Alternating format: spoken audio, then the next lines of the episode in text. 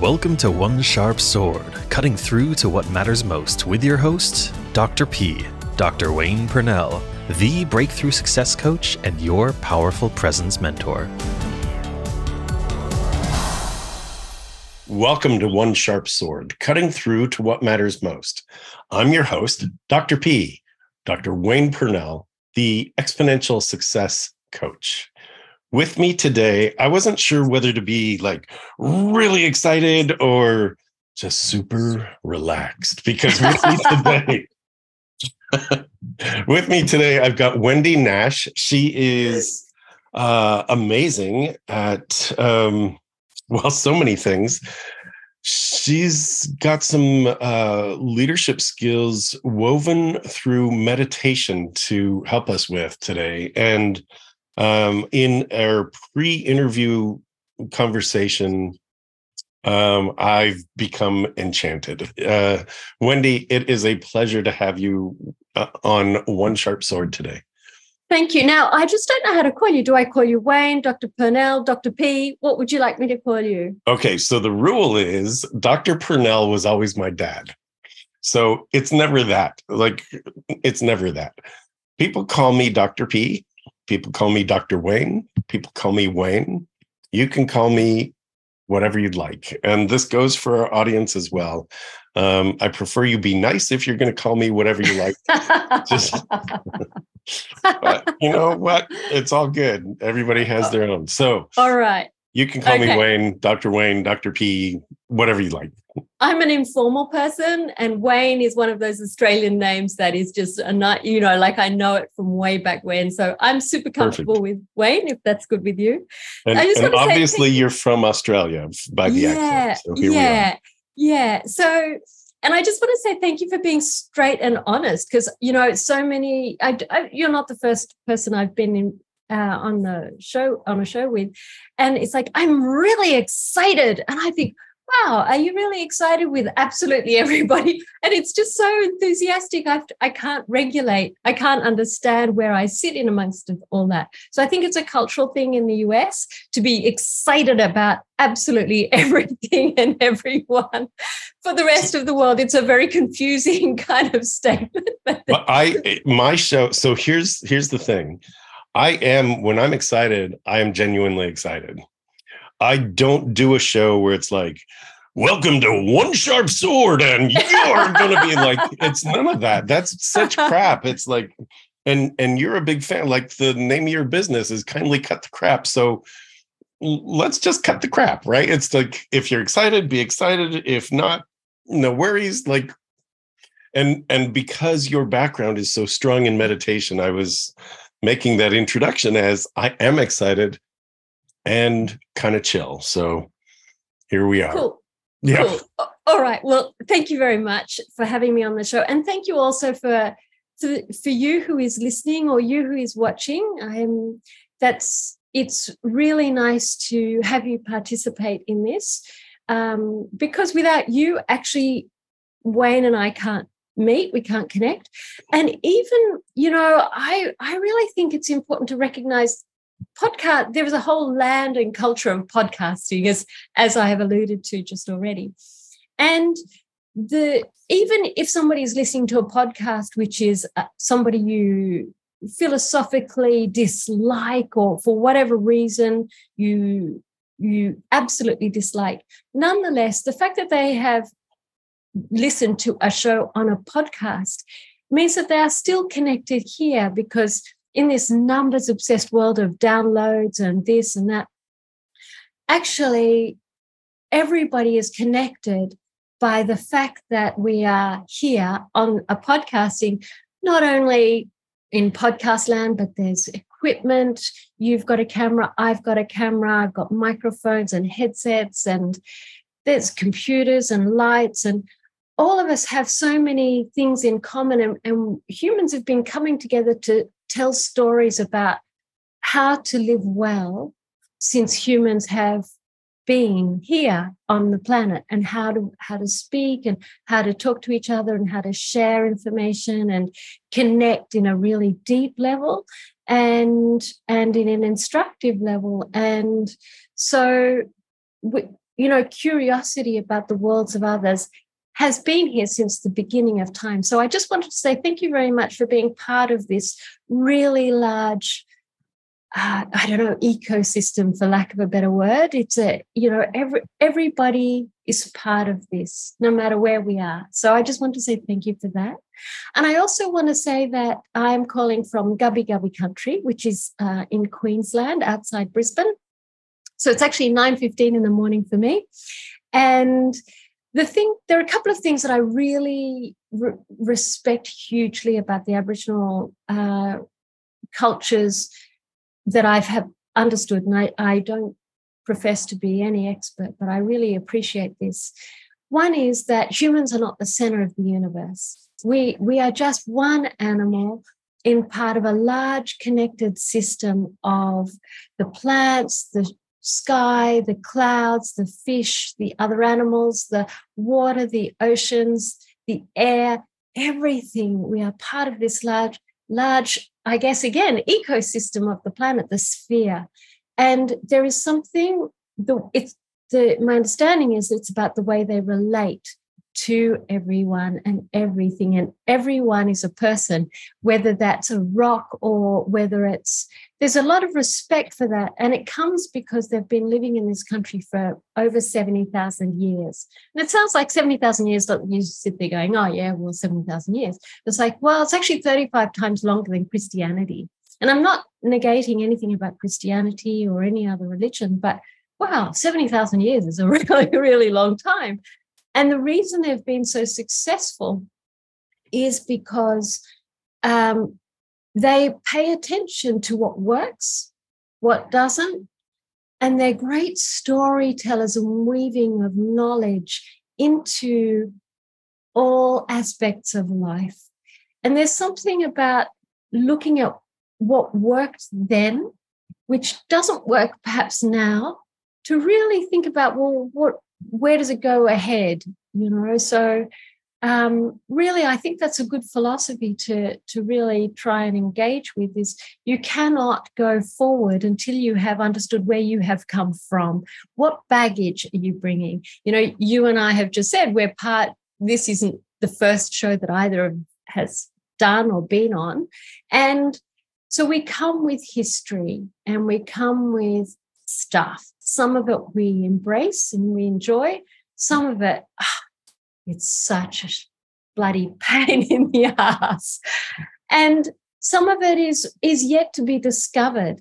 So I think by really engaging with what is unknown about all aspects of what is good and bad, we can really say, well, here I am. I am on Gubbi Gubbi country, and I've come with a, a history and and now I feel really grounded and and in place for where thinking about well where do I want to go what do I want to take with me so I just like to I know that takes a few minutes but I, I I like to start my shows like that because I think it's really nice to begin in a place like bedded down in that frame I love that frame. I want to call out, and this is my style, Wendy, as we get to talking the further um, you'll say something. I'll be writing as you're talking, and I'll come back and call out a few key things.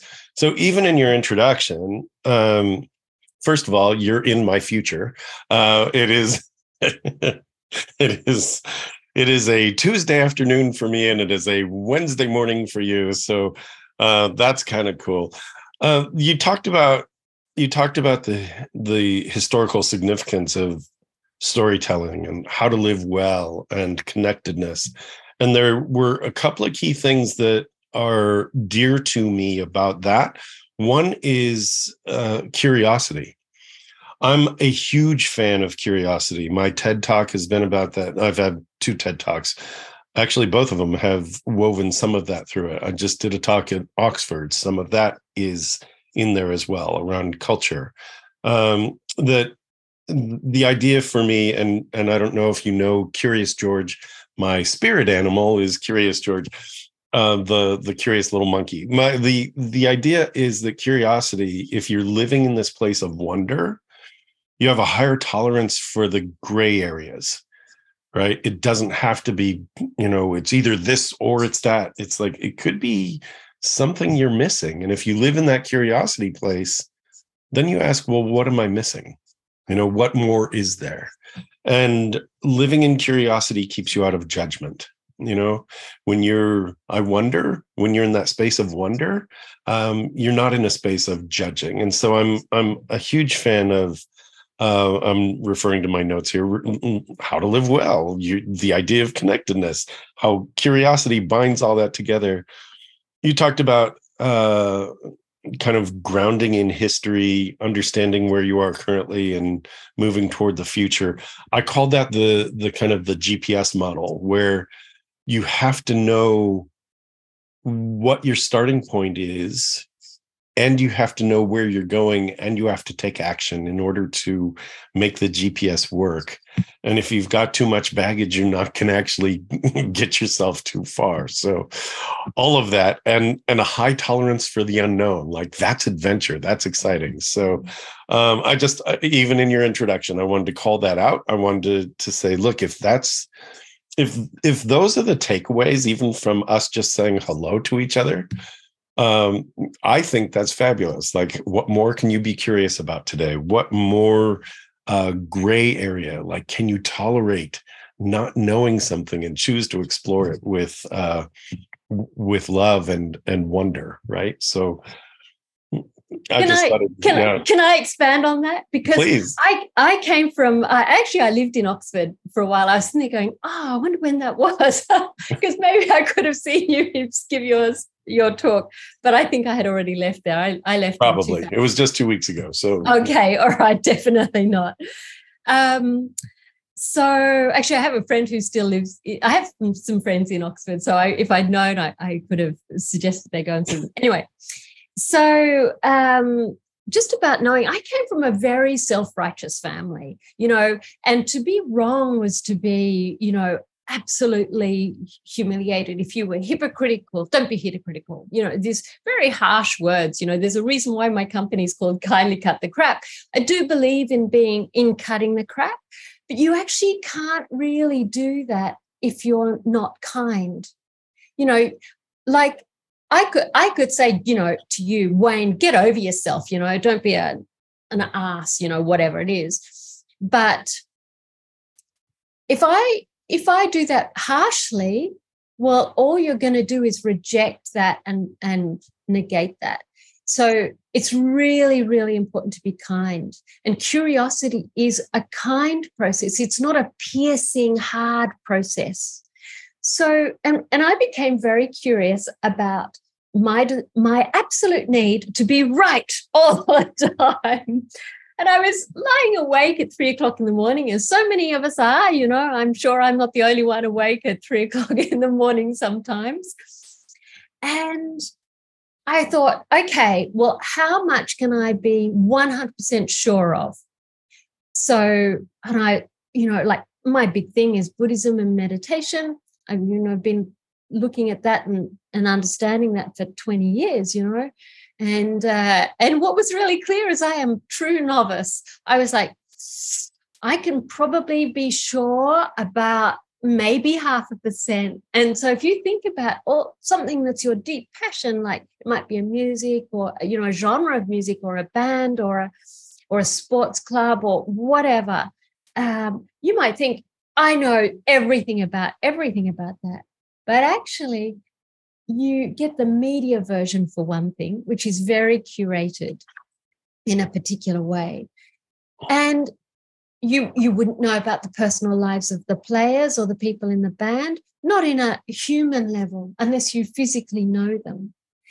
You're not with them all the time. You don't know where they grew up and how they grew up, their family system. They have a public persona or whatever. Really, of how much could you say you were 100% right? 100% unequivocally. And I was like, oh, well, probably it would be about, as I said, 1%. Or I love ABBA. So they were sort of the big shots when I was eight and I was miserable. And I was really like, oh, you know, I just thought they were so amazing with their songs and outfits as, as an eight year old would be. And and then I found out I lived in Sweden and I found out that actually well, of course, they're Swedish, so all their songs are in a foreign language. And they sang in French and Spanish as well as Swedish and English. And I didn't, and they have concerts. And then I became really aware of how little I knew. So I might know maybe 1% or 2%. I might know the, you know, many of the other songs.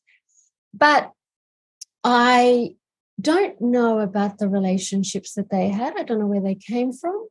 I don't know how they learnt their instruments, who their teachers were. I don't know any of that. I could probably guess maybe 20% about ABBA worldwide. Um, but that means that I'm basically going to be wrong 80% of the time. There's a really, really, really good chance I'm going to be wrong 80% of the time. And it's like, and what I came to see is I so, thought that I, I was right 95% of the time and wrong 5%. And it turns out that I was, it was absolutely diametrically opposed. I was right 5% of the time and wrong 95%. But I somehow felt that it was important for my uh, sense of self to be right.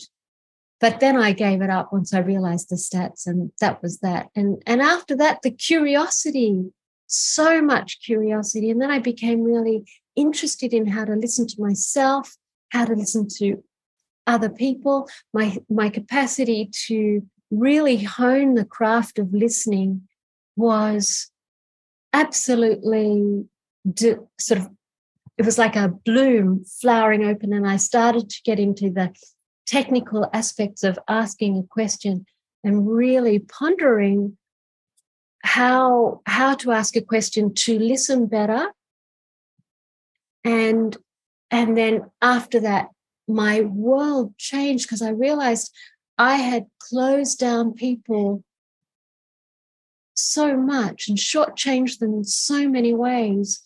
And I had crashed so many relationships for it. So, you know, I, I think it's a really interesting. It's it's it, it's it's fabulous. It's fascinating and it's fabulous. And it's like as you're talking, I want to interrupt you, but I also don't want to interrupt you because you're on this great roll um, you've said so much, and as I said, I take notes as you're talking. Um, I, I want to go back to being kind. Right, there is a difference between being nice and being kind. Being nice might mean that you don't ever make a comment about somebody else, and that is actually not kind to guide them, to give them feedback. You can do that in a very kind way.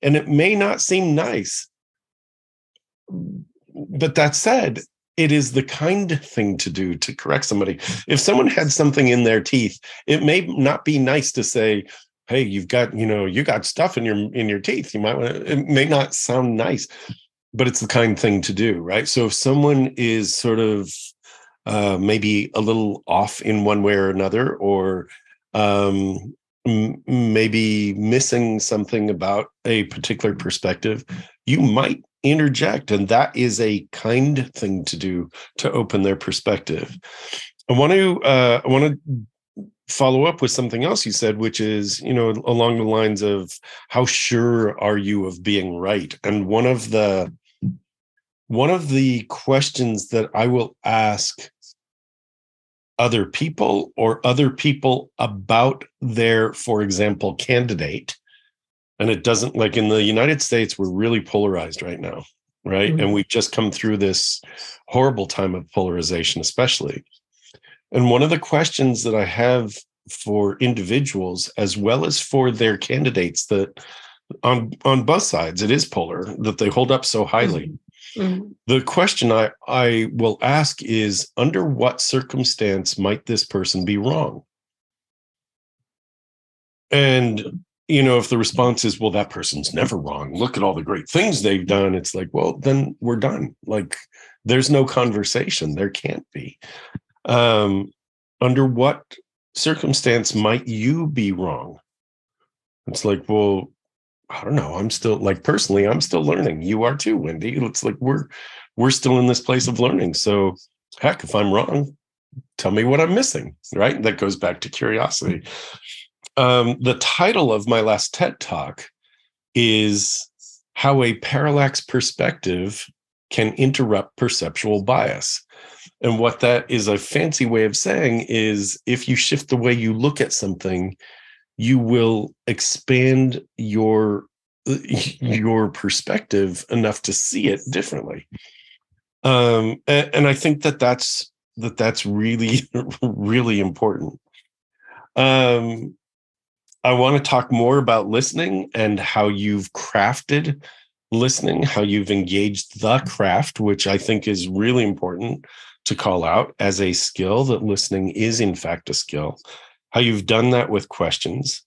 And you alluded to something, though you didn't call it this yet, and I'm certain we'll get into it.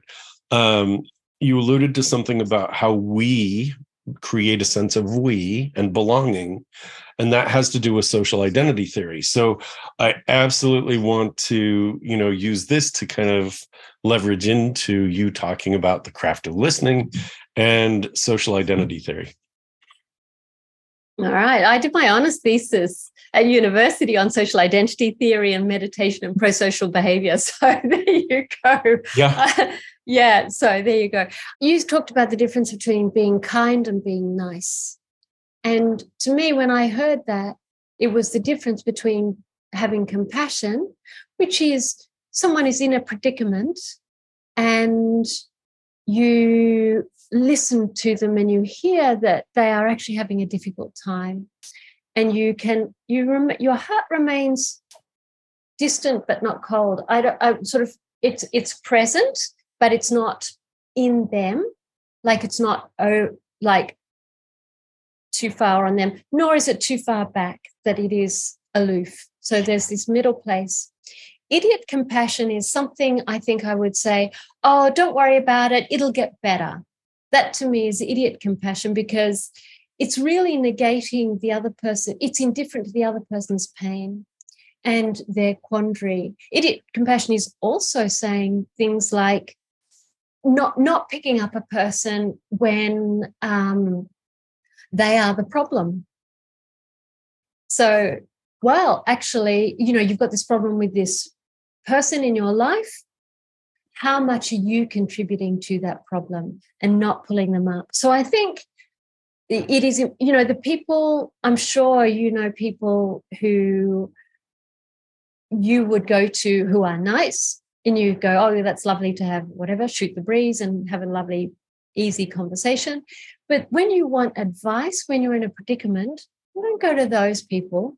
You go to the people who are going to be straight talking, but gentle and thoughtful and and caring in what they're and usually they probably won't give you any advice until right at the end. So i think that would be the marker and of of the difference between idiot compassion and compassion is are you actually listening to yourself actually as much as the other person? Because when you're listening to your own thoughts you know when something feels if i uh, i could say that but i'm not going to and holding back refraining about that and um, when you and and and kind of really gauging your own space and how that that's lands. the work wendy I, I just you know that's the work that so many have not yet done um, because there is a push to be right there is a push for approval which is uh, let me be the expert and let me tell you what's wrong with you or I seek approval, therefore nothing's wrong with you. It's all the other person. Um, you're great. The other person is terrible, and yay you, right? So the the idea of of uh, us being able to say, well, is it the right time to share this? That mm-hmm. is work and that is like to to engage in the work of true uh, truly holding space in a compassionate way means knowing when not to speak, knowing when to a- ask a question, and knowing when to simply hold eye contact and acknowledge the other person, um, and maybe give a gentle um, I get it. You know, a gentle acknowledgement of what the other person is going through. I I I think that's I think that's huge. You know, I think that you know uh, uh this is laying the groundwork for you to talk about um, uh, social identity if you're willing to talk about that a little bit. Um, you know, I learned I learned this. Like, if you think about it, we want to belong. We just want to belong. Like one of our biggest fears as individual humans is to be rejected, right? And the the seeking approval so that we belong to something. Um, it explains a lot. And if you look at American football, for example, you know, our teams, our fans cheer very big. And, you know, football is different in every other country but America, where it's real football called soccer in America, uh, in the United States. Um, so, but the fans are huge, right? Big fans, and you're either this side or you're not. You're us or you're not us, right? Yeah. And so, who do you with whom do you choose to ally yourself? And if you're both, you're then um, in military terms you're considered an interloper, and there's a different there's a different term uh, in social identity theory, um, but you're either you're either uh, in group, out group, or interloper, and there has to be a determination by the groups. Do you belong in either group, or must you then be cast away to a different group? So I'm going to come at it from a Buddhist perspective because I'm Please. Buddhist, and so I'm going to kind of broaden out the picture because I think so. We have a, a show here called Master Chef, and you know, you, people get allocated to the blue team and the red team, and then next week they're in the red team and the blue team, and the configurations change all the time. And yet, you know, the blue team, oh, yay, I'm in the blue team this week, and then yay, I'm in the red team next week. So it, it, there is a, and that is like pure social identity theory. I look at that program and I'm like, they have just taken um, uh, Henri. So it's like straight there. And um, John Turner is the he's Australian. He was in Canberra. He's that's where he did a lot of his work. Uh, and Henri Tajfel is actually a very interesting character. So he was started this movement, and he became very curious because as a Polish Jew, he would have been sent back to Auschwitz, you know, to the concentration. He knew it was death. So he was clearly a very likable man and he somehow convinced the guards in the prison camps in in Paris where he was in France that he was really a French Jew so that weren't meant that he wouldn't be sent there. I mean clearly he was a you know he he was a, a Polish Jew. And so he became very curious about how the strength of that identity and whether it was and how life and death it was and in his situation, it was truly life and death. Of course, a football team is not like that. You know, it can feel like it, but it's not like that. So, but what it says is that, and I think that, so there's this um, term in Buddhism called no self, and that people get very confused about this. It's not saying Dr. Wayne Purnell doesn't exist. It is saying before you got your doctorness, you were Wayne Purnell. And before you knew what your surname was, you were Wayne. And before you before that, you were a little bubby. And then there was your mama and papa and mama and dada and all the rest. So it's a constant dynamic process where everything is within context. So, you know, Master Chef, the red team and the blue team. This week I'm red team. That week I'm last. I'm next week I'm I'm blue team. That constant shift of context, environment, space, who you're interacting with, how that all is actually is never static. And so, but we identify. So a single thought, um, a single thought, and we think that a whole narrative, you know, we're sort of in a thought so when when you have a when you're meditating, for instance, you become aware that there's a whole like, and then he said that she said that she said that he said, and then and this happened, that happened, and no, it wasn't like that. And each of those feels like that's one thought, but actually it's a story, and each of those is a separate thought, and each of those thoughts is an identity. And so that shows you the dynamic nature of it. And I'm sure you would be someone who, you know, I go um, when I'm with my family, it's like I have not had any personal development in the last 20 years. I am back to being a 10 year old. My mother, I'm sure, still thinks I'm like 15, um, even though I'm clearly not. And there are many decades that have passed, and she has she is older, but somehow in her mind, I am always 15. And I have changed in other ways, but in her eyes, I am still that person way back then that has long since gone in my life.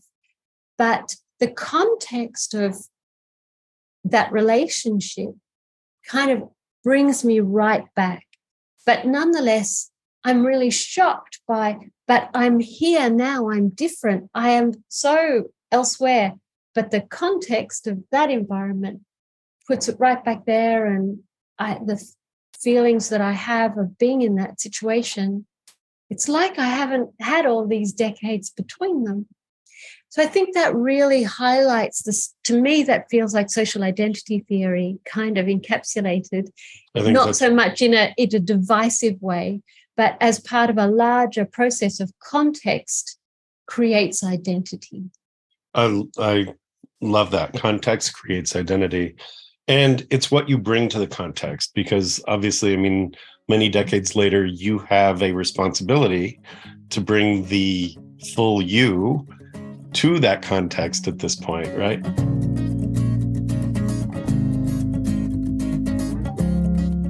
You are listening to One Sharp Sword, cutting through to what matters most with your host, Dr. Wayne Purnell you know you are bigger than the life you are leading.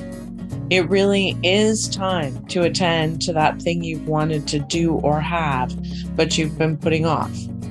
It's time to step into that dream you've parked for someday. It's time to claim true well being, both personally and professionally, without giving up the success that got you here. It's time to check out Dr. Purnell's signature small group retreat, the Exponential Success Summit explore exponentialsuccesssummit.com. Seats are extremely limited as this is a very special small group event. www.exponentialsuccesssummit.com. One of the things I talk about in a couple of my books is uh, in relationship. You know, we can feel how we've changed and I think it's really important to acknowledge that you know you've changed over from the from 20 years ago you're different. From 5 years ago you're different. Can you acknowledge that from 2 years ago from last year even from yesterday you're a different you? And I think it's really important that you acknowledge that. And what have you grown into? Who you know what did you learn even since yesterday that makes you different and the other part of that is can you acknowledge that the people you're with, your partner, for example, has also grown? Because remember the the doctory mm-hmm. part of of Dr. P is my doctorate's in clinical psychology. And so mm-hmm. I used to watch as couples would go, Well, she's not the woman I married. It's like, no kidding. Surprise. like, that's awesome. You know, like you've been married yeah. how long? And of course she's not. Uh, and he's not the man I thought uh, he'd grow into. It's like, well, what did you think you were going to mold him into? And can you acknowledge like really good relationships are about I'm an individual who is growing, you're an individual who is growing. Can we come together and support that growth in the other person, come apart, grow, come together, support and grow, come apart, grow, right? And that's how a good relationship works. You know, relationship, the re is again, lation is the way things come together, and ship is the state of. And so the state of coming together again, um, uh, I, I think allows you to actually create context versus uh, step into context. How's that for for kind of a sideways entrance into Buddhism? Yeah, I don't think I understood it, but that's okay. I didn't understand that. So step. So to say that again. So here's the thing: if you and I have this context of you and I, right? We Yep, have a yep. context of Yep. you're in Wednesday, I'm still in Tuesday. Yeah. We are connected via the internet and and we come together to create this context of we're engaging honestly with each other. Yeah. and that allows for external what other people might bring and point to a calendar and go it's tuesday and for you to go no no it's wednesday. And it's like mm-hmm. we have our own context that we can let go of when we engage mm-hmm. together and acknowledge each other's current space and and desires and uh and focus and growth. And i think that that is um the that's what missing what's missing when when we are full self versus no self. Like the the you know freudian version would be the ego right? The ego is so big that there's no room for anybody else it's like it's me right versus versus it's us interconnected it's it's us like Gosh, there's so many things. I'm like, oh, where do I where do I go? So which is why I um, write stuff down because because conversations like this always get so deep that it's like well, I, I, I want I want I want to talk I want to talk I want to talk about a few things. do so one go. one of them is, you know, one of the ways to really notice the changes in your partner. For instance, I was talking about this with my partner actually this very morning. And so we meditate together, and then we talk about what arose in the sit. And so that's actually a nice way to connect with each other and where's going on and what's going on, and just really listen and and hang out. You know, it's a really lovely time for us. And uh, what I, what was really, what I, what I instituted when I started this relationship two and a half years ago was I made the conscious decision to say thank you for every single tiny thing that he does for me. So we have breakfast downstairs, and he brought the tray upstairs. So I said, Thank you for bringing the tray upstairs. He does the dishes, and I say, Thank you very much for doing the dishes. He cooks dinner. I say, Thank you very much for dinner. Um, he um, texts me about something, or I text him and he says, Thank you. He pays the, he was paying the rent in the previous house. And I said, Thank you for paying the rent whenever I'd get notification from the real estate agent. And what that does is it tells you it in, is a constant information about the ways that the person is changing all the time. Because the more you, you- I, what I realized is the more I say thank you to him, the more I see that he engages in my world and he comes forward in a sense of generosity. And so he is changing in this space, which doesn't mean to say we don't have narky bits where it's just like, rah. I'm not saying that. You know, we as soon as we have something that is sharp or or unpleasant, it's like we raise it instantly in that moment. Really right there. And because it's tiny, tiny, tiny, it gets it gets dealt with right there and then. Nothing is kind of unspoken in terms of the dynamic between the two of us. There's plenty of things that we don't know about each other's lives before our time together. Um, because it's just not prudent. I don't want to know that much about his ex-wife. Mm. sure as hell, I don't want to know that. They don't want to know that much about my previous partners or whatever. They, if it's bothering us at the moment, then it gets discussed. But if it's not part of this, it's not it's not relevant. So that was one. And the other one was uh, the ego of Freud. So you would know more about Freudian um, theory than me, but the way that I use ego is much more the the part of the mind I probably have a more Cahootian um, uh, Cahoot theory. Oh, right, what's yeah. his What's his name? Uh, what's his first name? I wanted to say Jonathan. It's been a while since I've studied.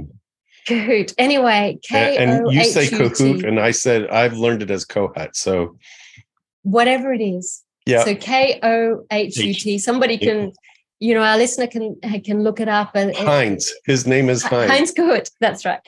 And um, so I I have more of his his style, which is that that part of the mind is the opinionated mind. I call it the opinionated mind. He he wouldn't, but it's very opinionated. I don't know about you, but my mine is always going, you know, da da da, and it tells me I'm no good at anything. it's very good at telling me how I lack all sorts of things, and it can be anything. And I've started to look at that and go, actually it feels like i've had an interaction with somebody where that another person uh, i just i just sensed that that other person was indifferent to my pain somehow or my bid for connection or something so then i find that that opinionated mind is actually a slightly hurt hurt place where i feel the relationship is isn't isn't there i feel like there's been a break uh, where I have wanted to come together in some way.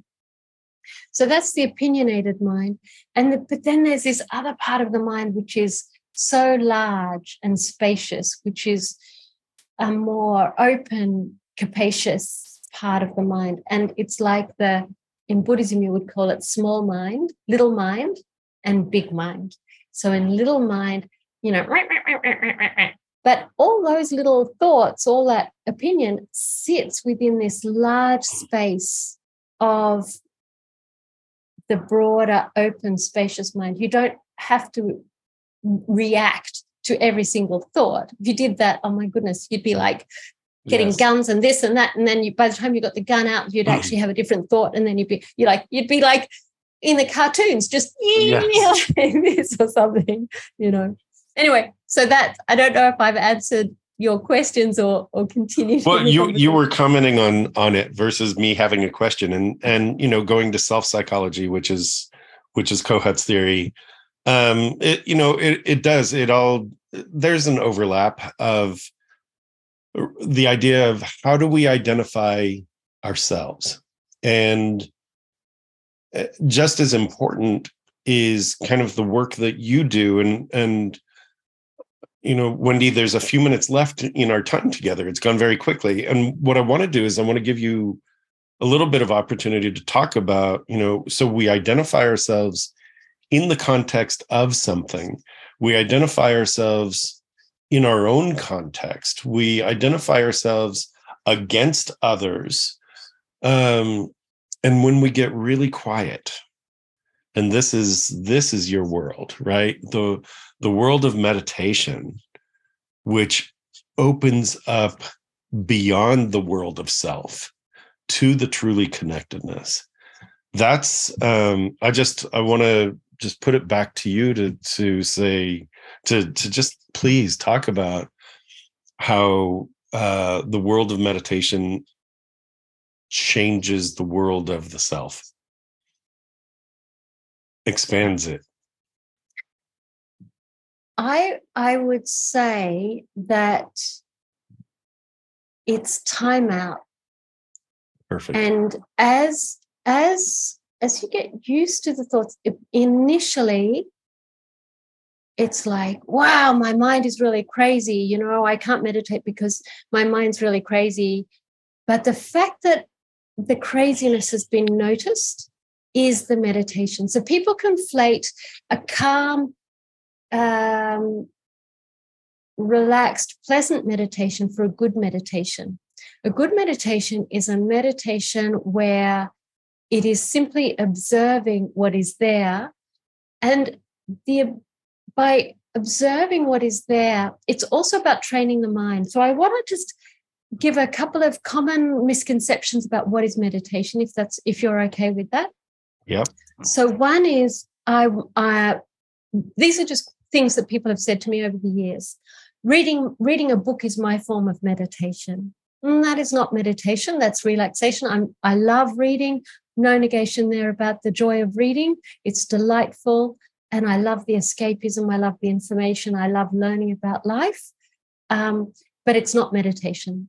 Um, another one is I like to, I go for a walk or a jog, and that's my kind of meditation. It sort of chills my mind.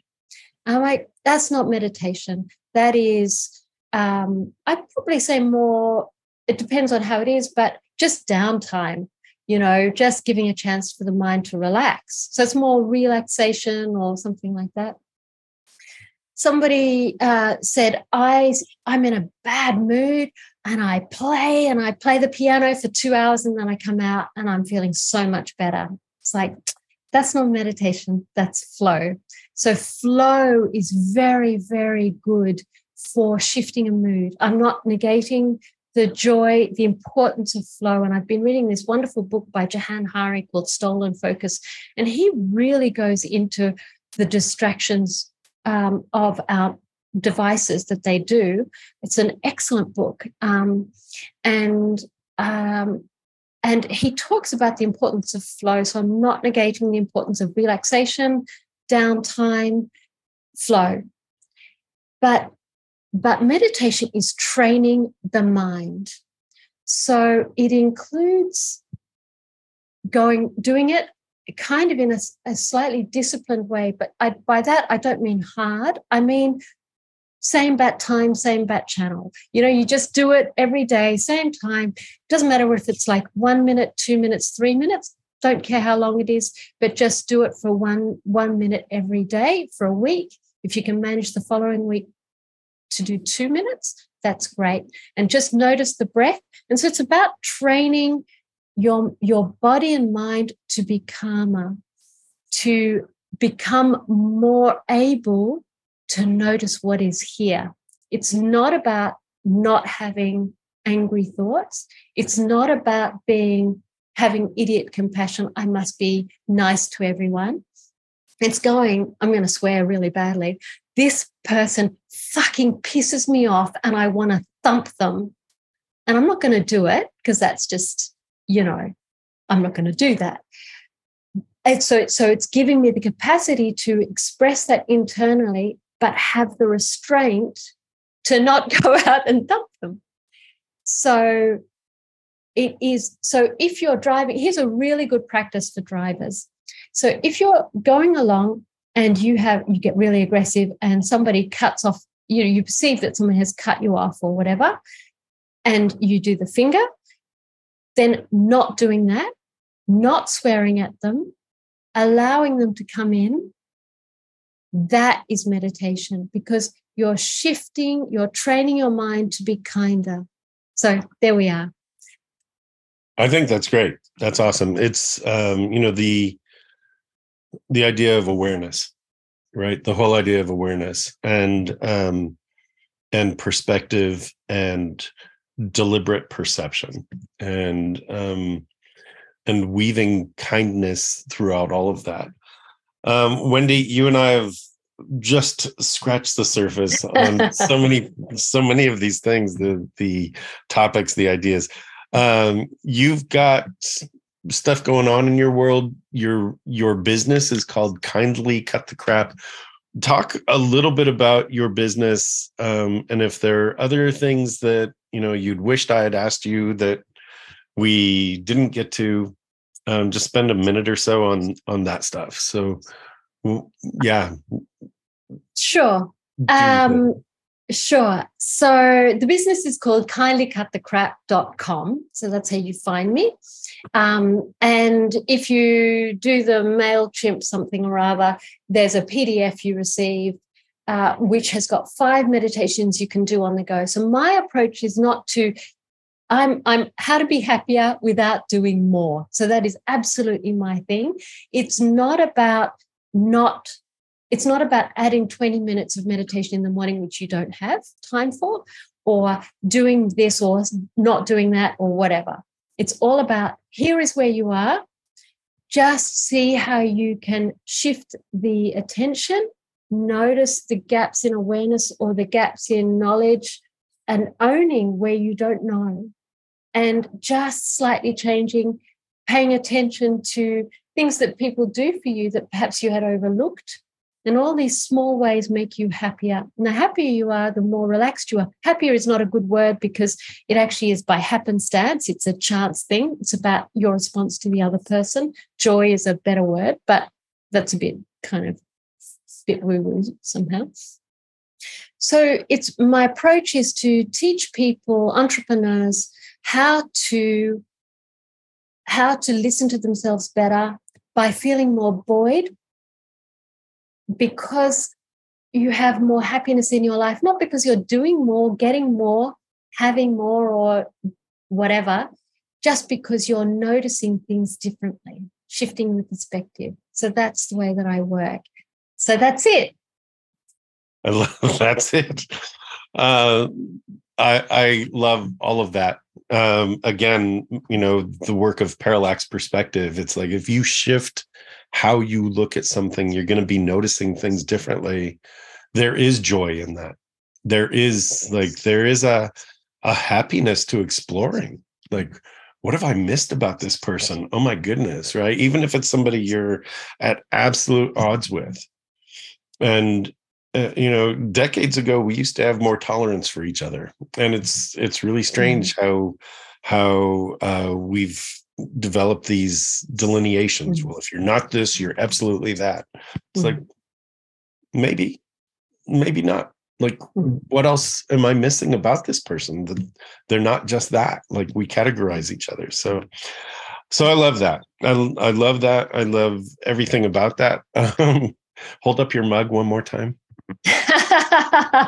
Right kindly cut the crap.com so um that's wendy nash has been my guest. And um wendy thank you so much for being here. It's uh it, it's such a good conversation. An hour doesn't seem like enough you know?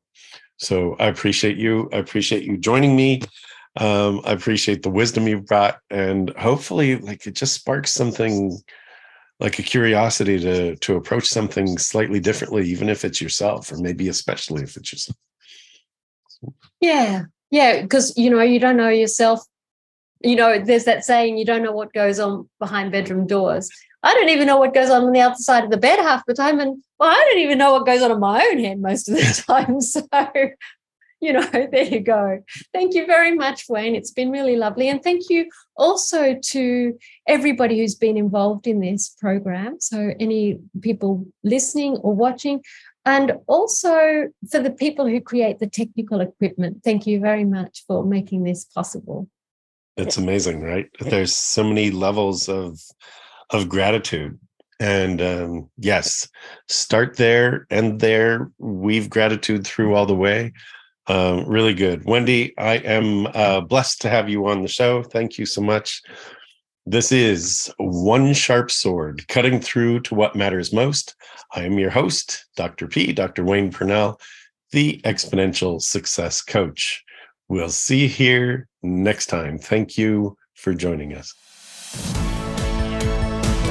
Thank you for listening to One Sharp Sword, cutting through to what matters most with your host, Dr. P. Dr. Wayne Purnell, the breakthrough success coach and your powerful presence mentor.